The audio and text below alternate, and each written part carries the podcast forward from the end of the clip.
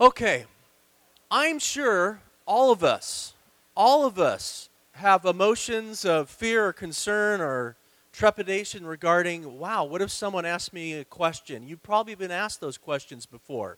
And you're like, wow, what do I say? And that can be intimidating. It can be intimidating going through life not sure what to say. But what if, after 3 videos, you could be confident? Seriously. You could be confident that you could have an answer to any question someone would ask you. Wouldn't that be amazing? Now, there should be double the amount of people that are in this room here next Sunday. And let me just say, believe me, I'm not discouraged. I'm just saying, I sent out an email. We ought to be here in force next Sunday. And you can't watch this video. We can't post it because there's copyright issues. I'm just saying the heart of what we're going to talk about is next Sunday. This is going to be kind of an introduction. You will want to invite someone here next Sunday because I can't imagine anything like we heard this morning about the kingdom of God and being able to give an answer to someone who would ask you. This is going to be incredible, this series. We're also going to give you something that you will literally be able to memorize, an outline of everything you're going to hear that will literally help you in an unbelievable way to answer someone, a critic, someone at work, someone in your neighborhood, someone you just meet at the gym that just asks you because they hear that you're a Christian, okay? So you think about someone you need to invite next Sunday who needs to be here because they'll benefit greatly. They really will from this. Now, you'll notice that I've done something for you because I love you. You have all the notes there, and you don't need to necessarily take notes. I've given you all the sermon notes on that outline, already listened to this message. Now, you're welcome to take notes, but we are going to dim the lights a little bit. But the reason I do this is so you can turn your attention to the screen and just soak in what you're going to hear. And then there'll be a few discussion questions that we're going to wrap this up with at the end of today. But again, I want to share with you, today's going to leave you wanting more. Right away you're going to go, it's over? And yet it's going to be 40 minutes long. You're going to go, it's over? What about? And you're going to want more. Next Sunday is the heart of it, man. It really is. Let's pray. So, if someone came up to you and just said, man, you know, I've seen your life, and by the way, I think of this group of people and just how you live your life generously and graciously and kindly, and you are examples. I really believe that, every single one of you, and I praise the Lord for that. We pray for each other that we could be that. That's not the issue why we're doing this series, because you're living the life, not a perfect life, but you have the behavior part of your life down. I really believe that. Not perfectly, but if someone were, because of your life, to say, 30 years, man, you followed this Jesus. Why? 10 years, you've been a Christian, and I see you living it out. I see you at our family, gatherings here at Thanksgiving or Christmas, and every year I take shots at you, but I see your attitude. Why have you chosen to follow Jesus?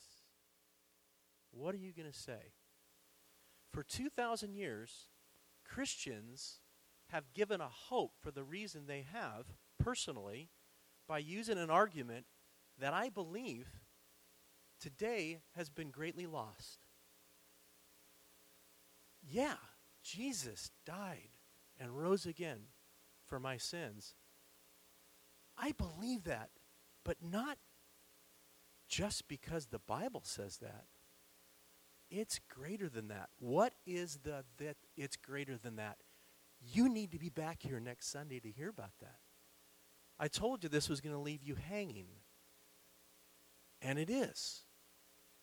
But it's going to bring you to a point where I believe you will receive next Sunday a truth that will flat out change your life. And that God will use to change others. Are you with me? So, come back with a hunger to discover that.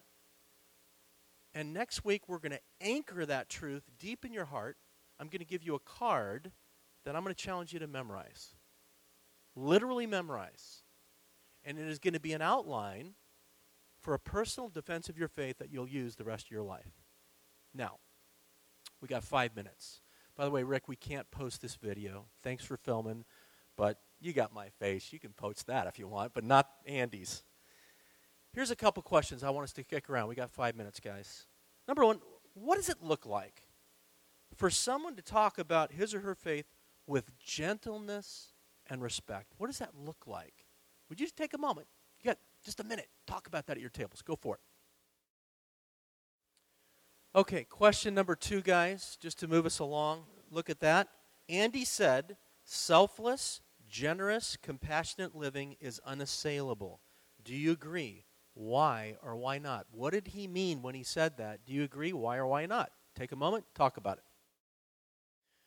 Okay, look at question number three, and I'll kind of answer it for you. What can you do this week to begin to craft a simple statement about the resurrection that answers the question, why are you a follower of Jesus? What I'd like you to do is, would you just read passages in the Bible that speak about the resurrection? Would you go to the Gospels?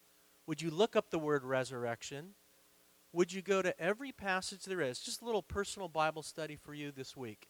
And would you just look at what authors said about the resurrection, how they experienced the resurrection, because the resurrection is so central to Christianity, and it needs to become central to your own life. And I believe this will set you up next week for us to just hammer in, by the Holy Spirit's power, a truth that will just sink in so deeply that will give you such a foundation to build and to represent and to give a defense for in the future.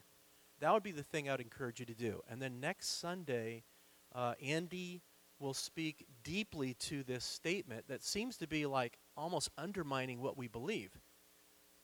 I believe in the resurrection, that Jesus died for my sins, but not because the Bible says so. It's better than that. What could that possibly be?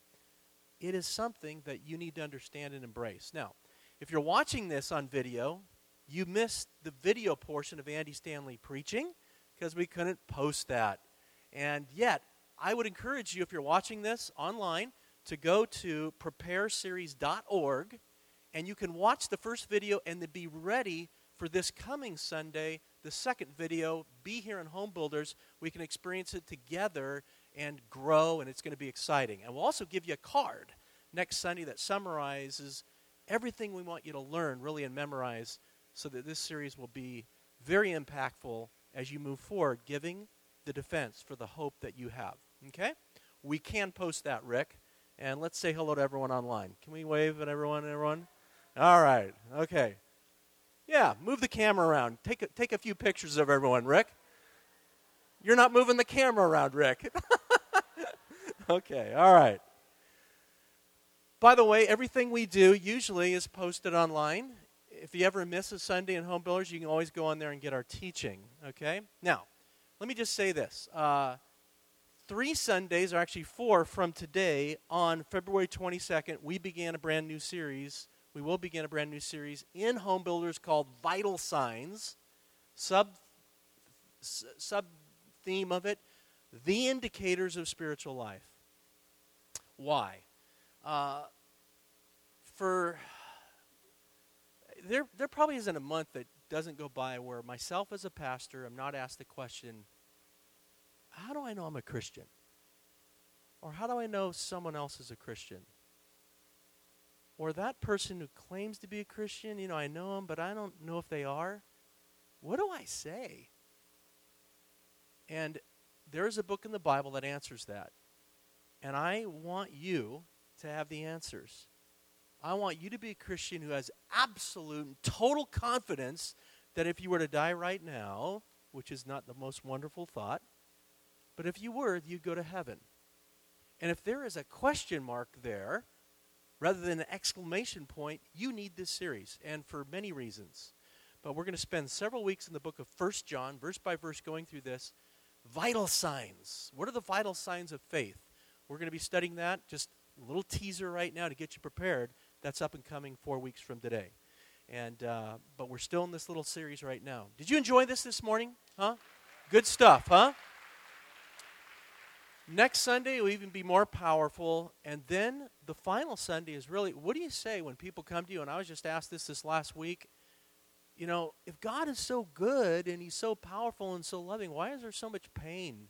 Why did he allow this to happen in my life? Or why does he allow, you know, little children to go starving? Or why does he allow all these terrorists to, you know, behead that Japanese man the other day that we saw? I mean, why is this happening? Wow. There's an answer to that. We're going to look at that the third week of this series, okay? It's all going to tie together, though, something really cool. All right, guys, let's stand. Let me pray for you, okay?